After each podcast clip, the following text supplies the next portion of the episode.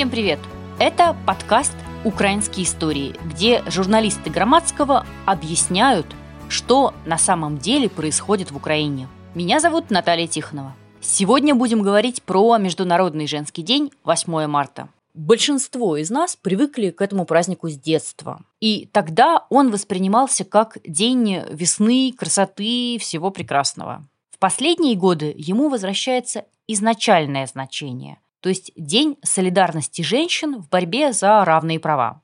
Во многих странах, э, в нашем регионе, в Восточной Европе, женщины выходят на марши в этот день. И нередко такие акции встречают ожесточенное сопротивление со стороны полиции или, например, праворадикалов, сторонников так называемых традиционных ценностей. Вот, например, в Азербайджане акцию разогнали. В Украине же марш прошел спокойно, однако комментарии к трансляциям в соцсетях были просто ужасными. Почему так и что происходит с этим днем и его осознанием в Украине? Будем разбираться сегодня. Сегодня у нас в гостях международный обозреватель Громадского Лена Куренкова. Лена, привет. Привет, Наташа. И наш журналист Алина Шеремета. Алина, привет. Привет. Давайте для начала расскажем, как, в принципе, сейчас обстоят дела с правами женщины в Украине. Есть ли какие-то оценки? Да, есть, есть оценки и ООН, и ВОЗ, но они касаются вообще ситуации в мире. Ну, в принципе, Украина вполне вписывается в этот тренд. На днях была информация о том, что ВОЗ посчитали, что приблизительно треть вообще женщин на планете хотя бы раз в жизни сталкивается с насилием. Часто это сексуальное насилие, там, сексуальное домогательство, либо же другие формы насилия, психологическое, экономическое, какое-либо еще. Но и также в Украине ситуация точно так же, как и в мире, очень усугубилась во время пандемии. В Украине, за последними данными, приблизительно действительно на 66% за последний год, когда ну, практически весь год длилась пандемия, на 66% возросло количество обращений в полицию в связи с э, домашним насилием, ну и чаще всего это было насилие именно вот касательно женщин. А вообще, мне кажется, тут важно отметить, что очень часто, когда начинаются эти дискуссии о гендерном равенстве и защите прав женщин, сразу же появляются мужчины, которые говорят, а почему мы, собственно, постоянно говорим о правах женщин, если нам мужчин, ну, касательно мужчин тоже может быть совершено насилие, насилия. Ну, вот э, в ООН, например, на это тоже есть ответ. Приблизительно 86% жертв изнасилования – это именно женщины в Украине, 78% пострадавших домашнего насилия – это тоже, собственно, именно женщины. Если говорить о той статистике обращений в полицию, мне кажется, здесь тоже важный момент нужно отметить. За 10 месяцев 2020 года это было приблизительно 180 тысяч обращений в полицию от женщин в связи с домашним насилием. Это намного больше, вот даже за неполный год, чем в 2019 году. А в 2018 году году было еще меньше, чем в 2019 году, но тут, мне кажется, нужно понимать тенденцию, что это не обозначает, что участились случаи там, нападений на женщин или именно случаи насилия, а что женщины, наоборот, начали себя чувствовать немного более защищенными, и они понимают, что они могут обратиться в полицию, и они получат какую-то поддержку. То есть они стали чаще обращаться, понимая, что им могут помочь. И это, мне кажется, очень важная тенденция в Украине. При этом 56% э, по новому опросу группы рейтинг считают, mm. что э, на самом деле такой проблемы нет в Украине. Ну, то есть, что неравенство больше половины не проявляется. Да, но мне кажется, здесь, здесь нужно еще понимать, э, ну, отдавать должное не только вот этому сегменту проблемы, скажем, именно насилию, также нужно понимать, что эти гендерные стереотипы, хотя мы их там можем в нашем информационном поле не замечать, и там среди наших знакомых нам кажется, что ничьи права не нарушают, значит, и проблемы нет, ну, как бы это не всегда так. Или если об этом не говорят, то этой проблемы нет. Все-таки вот последние данные группы рейтинг меня, честно говоря, тоже немного удивили о том, что почти 65% людей, это ведь опрошенные и мужчины, и женщины, считают, что там главное призвание женщины это в жизни это родить ребенка, и большинство считает, там больше половины, почти 60%, что карьера намного, успешная карьера намного важнее все-таки для мужчины, чем для женщины. Это немного как-то дико. Просто интересно, кто эти люди, потому что для нас это звучит дико, но на самом деле это ну, достаточно достаточно, наверное, показательный срез вот общественного мнения. Алина, ты ходила на марш 8 марта. Расскажи, какая там была атмосфера и много ли было там людей, собственно? Начну с того, что с каждым годом все больше и больше. Это уже мой третий или четвертый марш, даже не помню. И атмосфера очень классная, очень дружелюбная, много плакатов, много женщин, мужчин, детей, их и животных. Пришло очень много людей, э, где-то больше двух тысяч в этом году. Но у меня осталось двоестое чувство. С одной стороны, ты идешь и чувствуешь, что все становится лучше. Очень много молодых людей пришло, и все говорят как одни про то, что нужно э, ратифицировать Стамбульскую Женевскую конвенцию, что нужно бороться с стереотипами, сексуальным насилием, в принципе насилием, харасментом, обо всем этом говорят, но с другой стороны мы идем полностью окружены полицейскими, которые не подпускают к нам людей, а есть кого. То есть ты идешь и знаешь, что выйти за рамки этой колонны уже небезопасно, потому что там идет там традиция и порядок, там идут другие люди, которые считают, что вот да, собственно, женщинами все окей, это нас мужчин э, как бы прижимают в правах. И когда закончился марш, марш, мы пришли там к Поштовой площади, больше часа это все продолжалось, и уже все окей, мы там все расходимся, для нас специально э, сделали безопасную зону, чтобы мы все зашли в метро, и пару человек, я не знаю, 6-10, просто решили издеваться, там ставить подножки, орать,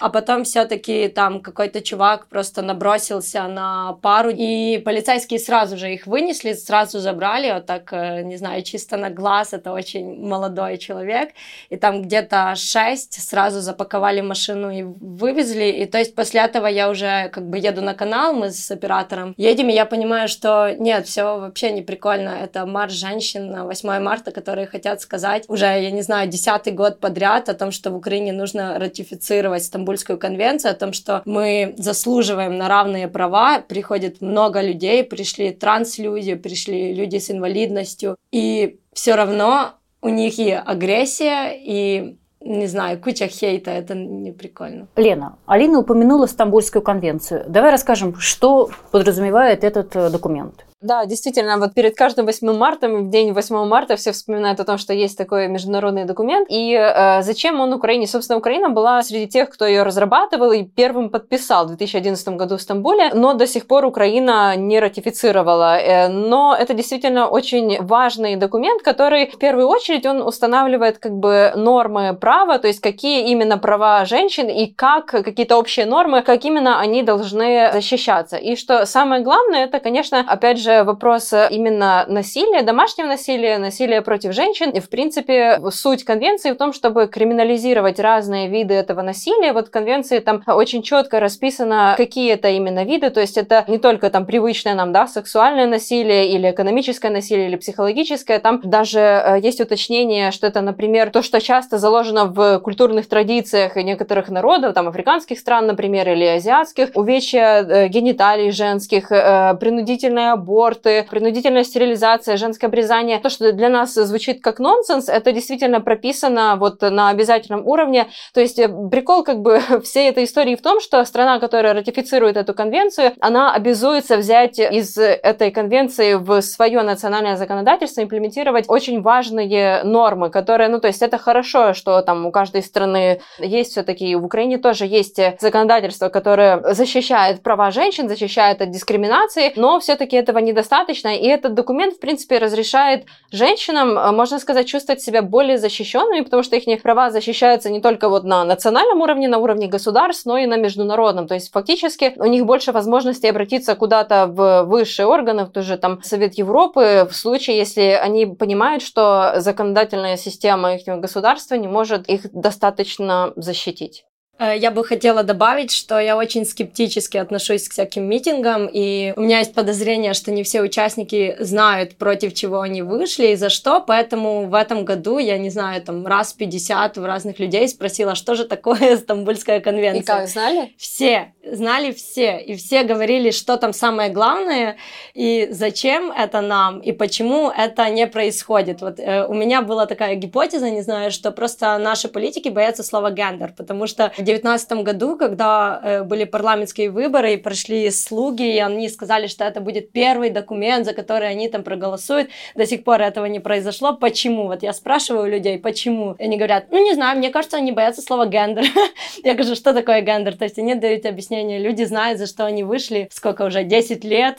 это Стамбульская конвенция как минимум на страницах медиа появляется. То есть это не то, что есть документ, есть какие-то требования у женщин, о нем никто не знает. Но вместе с тем происходит очень интересная манипуляция со стороны традиции и порядок, потому что они утверждают, что именно этот документ хочет легализировать проституцию и аборты, хоть у нас это можно делать. Запрещено, да. да. там есть другие абсолютно манипулятивные тезы о том, что там будет вообще какой-то третье, третье да, да, да. пол какой-то, ну то есть люди вообще смогут выбирать, кем им становиться, ну то есть неважно, родился ты мужчина или женщина, и сможешь выбрать, это так да. плохо. И этого ну, есть... нет в документе, что самое интересное. Э, да, вот статья третья конвенции, кстати, она четко прописывает, что привычное нам, в принципе, понятное объяснение, что такое гендер, это то есть набор стереотипов, там, если простыми словами говорить, каких-то ожиданий от социальной роли там мужчины или женщины. То есть это какие-то предписания и как ассоциируется у нас, с чем ассоциируется мужчина, с чем женщина. В этом понятии я вообще не могу понять, как отсюда можно вытащить какие-то манипулятивные, да, моменты. Но да, действительно. И еще вот э, э, тут еще и подключается церковь. И мне, кстати, вот тоже это немного, ну не то, что непонятно, немного, все, все равно постоянно удивляет этот момент, как в светском государстве, когда есть какие-то очень, с одной стороны, важные вопросы, которые нужно решить, но с другой стороны, они какие-то вот скользкие, и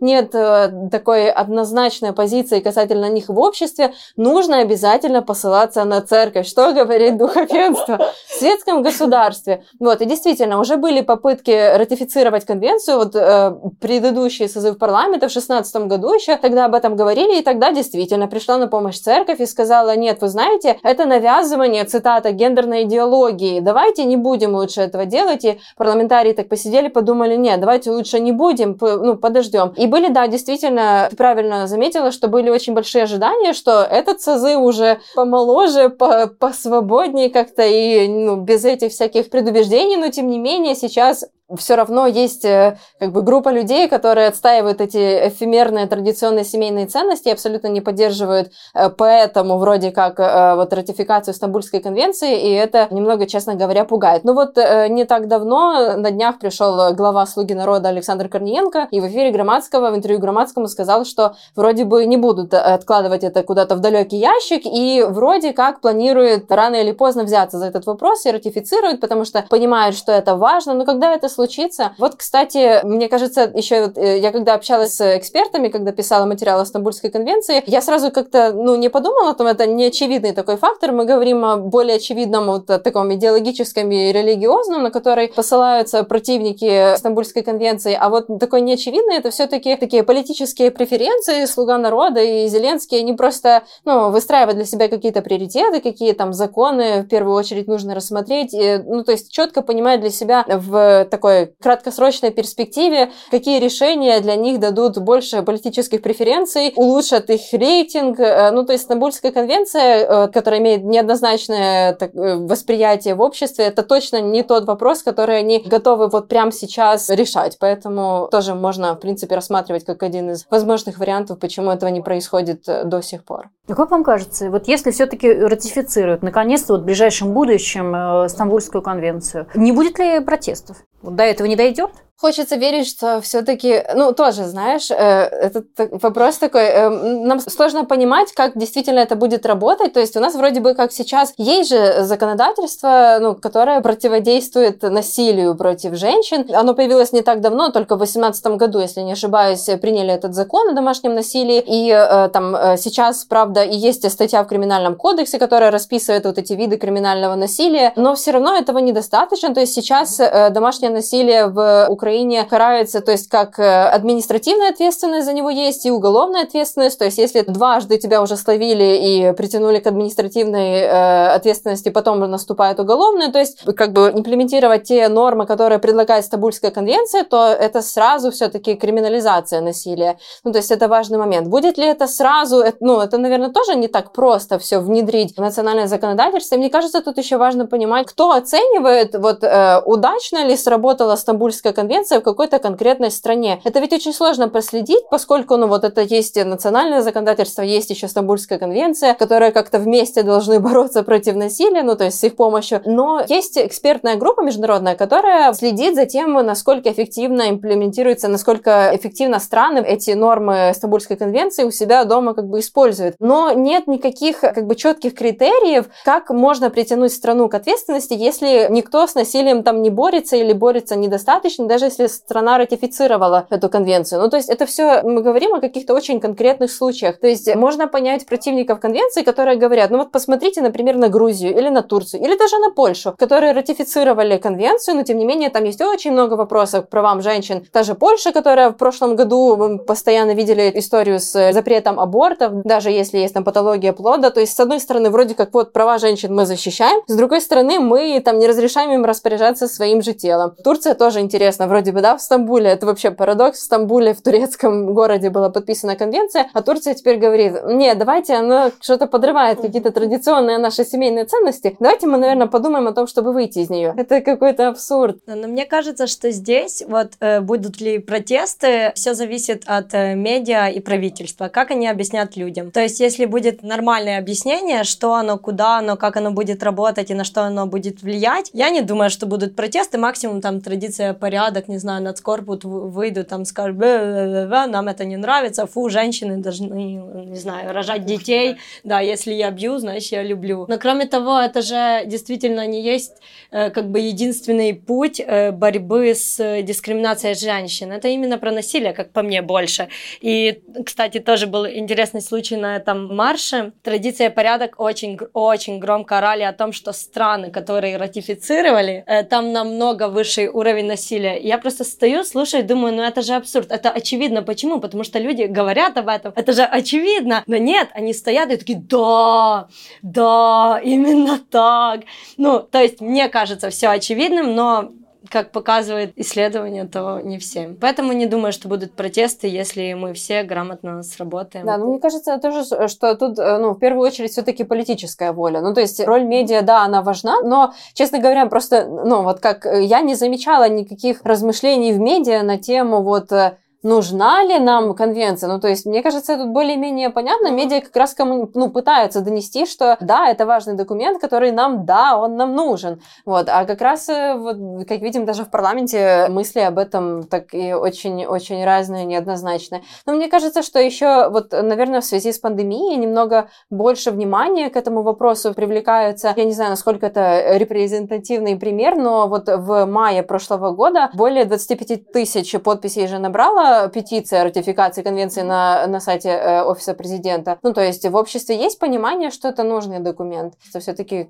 будем следить, будет ли политическая воля сейчас у нынешнего парламента ратифицировать или нет. Я думаю, если даже у них не будет, то такая толпа женщин, мужчин, которые за права выйдут и опять скажут, ребята, давайте. В следующем году? Да, может в следующем, может нет, не знаю. Да, ну, опять же, просто у нас, знаешь, это вот обостряется, эта дискуссия вот как раз перед 8 марта. Но вообще вообще к этому вопросу возвращается раз в год фактически. Не, ну еще на, на ЛГБТ-прайдах тоже. Ну, это ну, все о равных ну, правах, да. поэтому там тоже об этом говорят. Но э, не все это слышат. Да, ну, наверное, тоже ну, не совсем правильно подвязывать, знаешь, прям вот Конечно. все проблемы в одну кучу, тогда просто мы как будто больше даем простора для манипуляции, для традиции и порядка, и, и же с ними.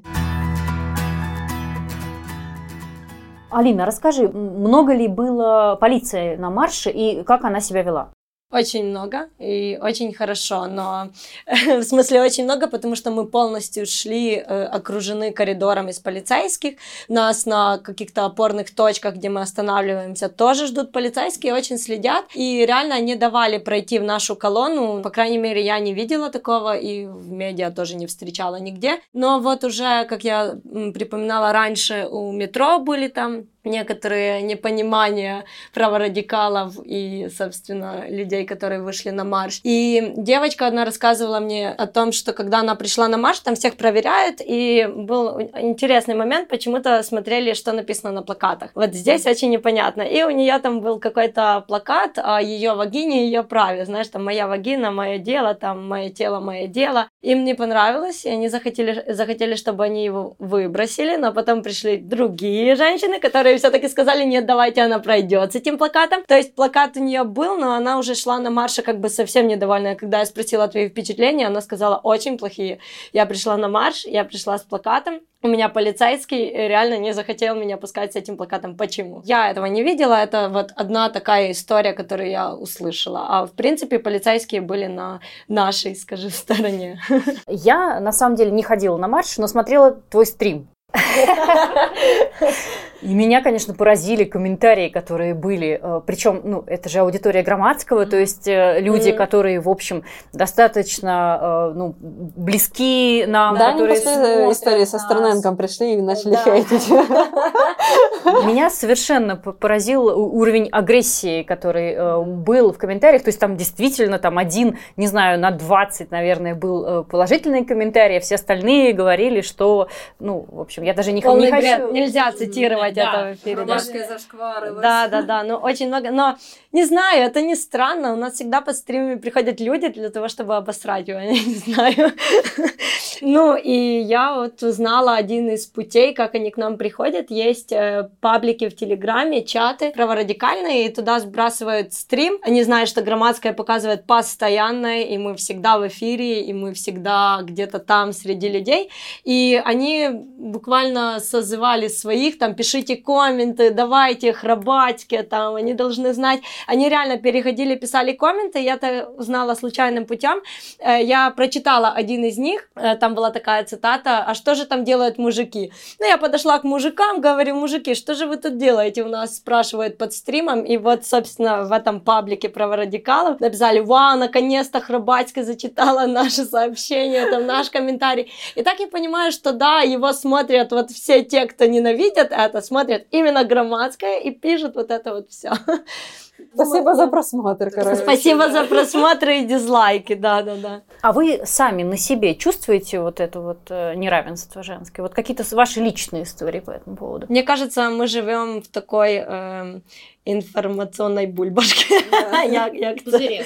Да, мы живем в информационном пузыре, где все хорошо, где равные права, где никто никого не унижает, где каждый человек имеет право делать свой выбор, но, не знаю, у меня в семье, например, то есть э, по папиной линии там все считали, что 18 я должна выйти замуж, когда я этого не сделала, они думают, что все, я навеки останусь одна, да, где же внуки, где же вот это все, что, на работу едешь, господи, нет, ты должна выйти замуж, ну и вот я сделала громкое заявление, я не выхожу замуж и не планирую этого делать, и это, конечно, никому не понравилось, все, все в печали, жалеют мою маму ну, какие-то такие элементарные штуки, или там, ты же девочка, не знаю, вот я, у меня авторская программа на ютубе громадского Калина, и я почти никогда не делаю макияж, не ношу лифчик, и вообще у меня кривые зубы, и людям не нравится мой голос, и вот это вот все, этот прекрасный букет я выношу в свою программу, и очень много пишут, что типа, что за внешностью ведущая, она же девочка, почему она не красится, ну, мне немного странно читать такие комментарии, но вот как-то на таком примитивном уровне. То есть у нас на громадском, очевидно, нету проблем с зарплатами, там у корреспондента больше, у журналистки меньше, нету такого. И как бы в жизни у меня такого тоже не было. И на работу меня берут, несмотря на то, что я могу рожать детей, могу и не рожать. То есть я лично с таким не встречалась. Но вот, конечно же, мы работаем с женщинами, которые рассказывают, что да, такое есть. Да, мне тоже кажется, что тут вот огромную роль играет то, что, возможно, нам просто как-то повезло вот с окружением, потому что, мне кажется, послушать статистику, это, ну, нам просто повезло как-то в жизни. Да, я, я не могу сказать, что у меня, ну, прям такого сильного прессинга в семье точно, точно нет, ну, ну, типа, у нас это нормально, и, ну, я не знаю, можно ли такое рассказывать. У меня, ну, мама, она всегда зарабатывала больше, чем папа, и это было нормально. Ну, в плане, что это никого не удивляет, и у нас это нормально воспринимается, поэтому хочешь работай, не хочешь не. Ну, ну как-то такого точно никогда не было. Но, правда, на 8 марта, когда меня поздравляла бабушка и желала найти любовь всей жизни, я, да, я ее не очень вежливо остановила, сказала, что мне неприятны такие пожелания. Она как-то немножко удивилась, но я ей попыталась объяснить, что это как бы праздник не, ну, не о том, потому что не поздравлять, ну, это не вариант. Я, я все равно, я даже не пытаюсь. Вот бабушке с дедушкой, вот о таких праздниках я даже не пытаюсь ничего доказывать. Бабушке я просто покупаю букет цветов, а маме тоже покупаю букет цветов, но еще сбрасываю свою статью про про Стамбульскую конвенцию, пусть почитает, узнает, что, что о чем. А, а так вот касательно того, что повезло, да, вот я даже в университете, например, не сталкивалась с таким. Вот в университете, где я сейчас учусь, э, все рассказывали историю о том, как у нас э, очень э, известная дама, которая очень негативно относится вообще к девочкам, называет их подстилками под дипломатов, ну, в таком духе, то есть это, ну... Не сталкивалась, говорит.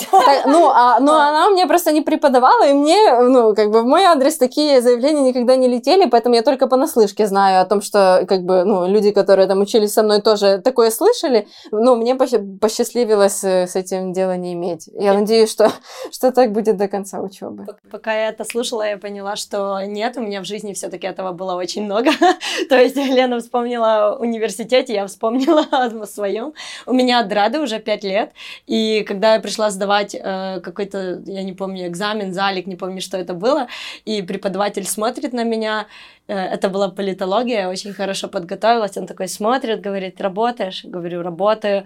Говорит, а что ты так выглядишь ужасно? Я говорю, нормально выгляжу, а вы что? А вы что?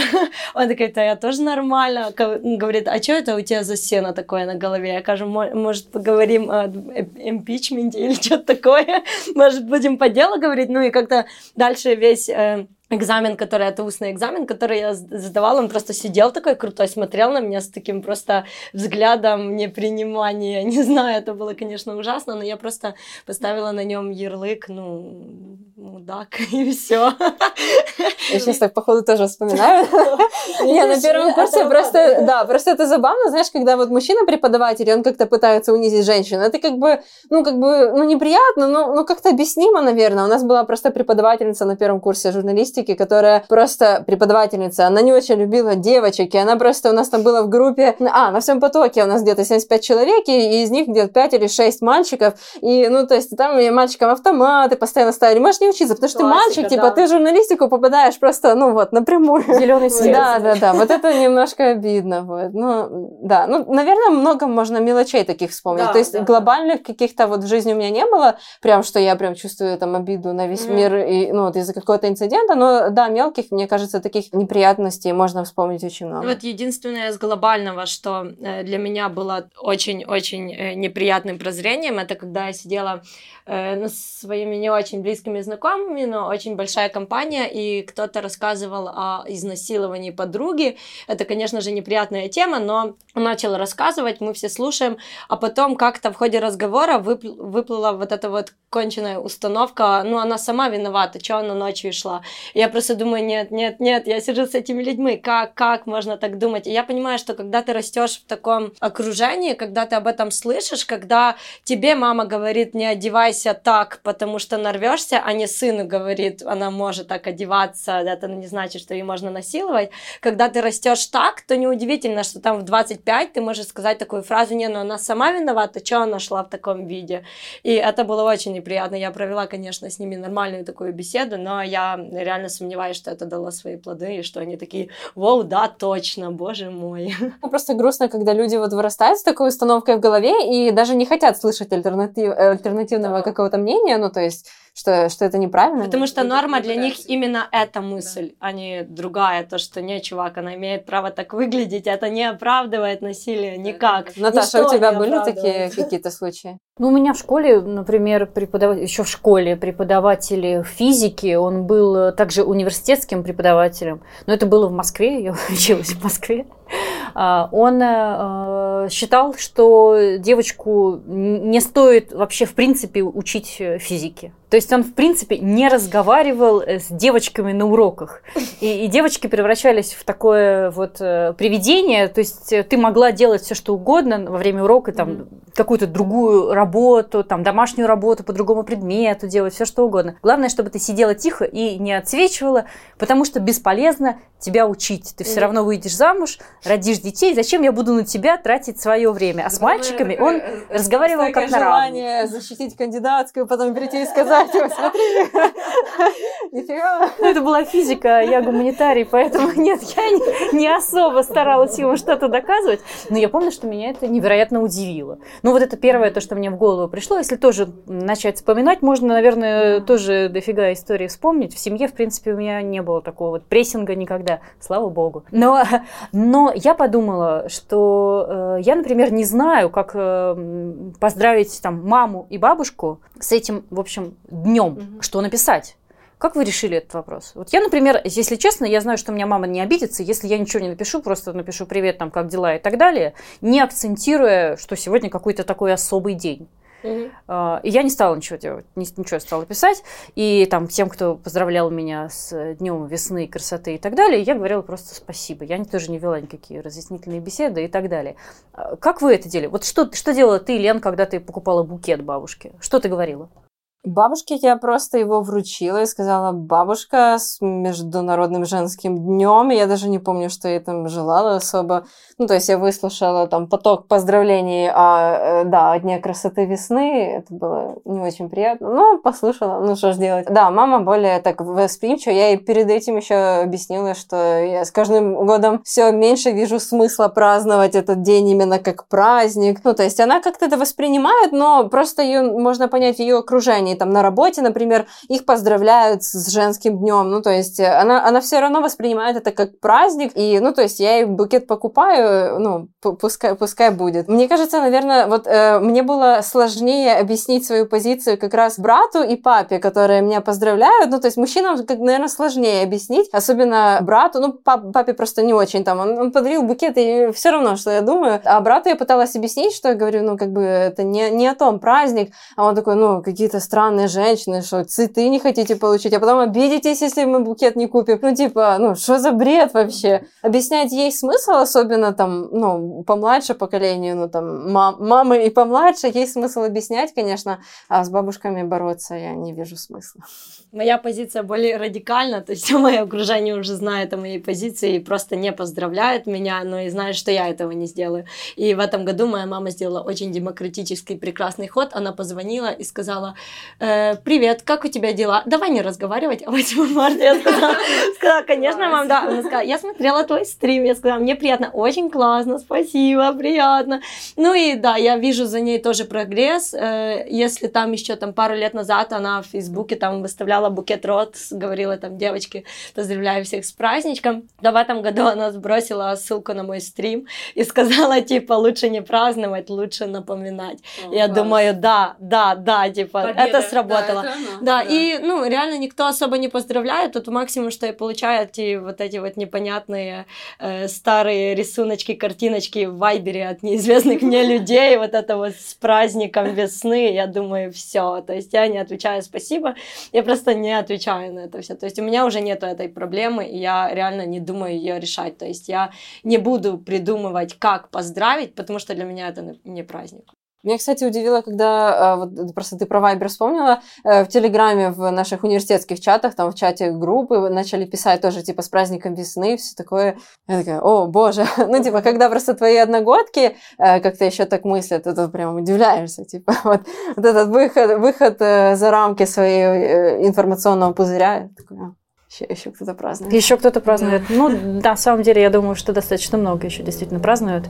Ну, мы да. это видим, собственно, по опросам. Но ситуация меняется, как мы заметили. Лучше, в лучшую сторону, думаем, да. Спасибо. Это были международный обозреватель громадского Лена Куренкова и журналистка Алина Шеремета. Мы говорили про осознание Международного женского дня 8 марта. Меня зовут Наталья Тихонова. Новый выпуск подкаста «Украинские истории» слушайте в следующую пятницу.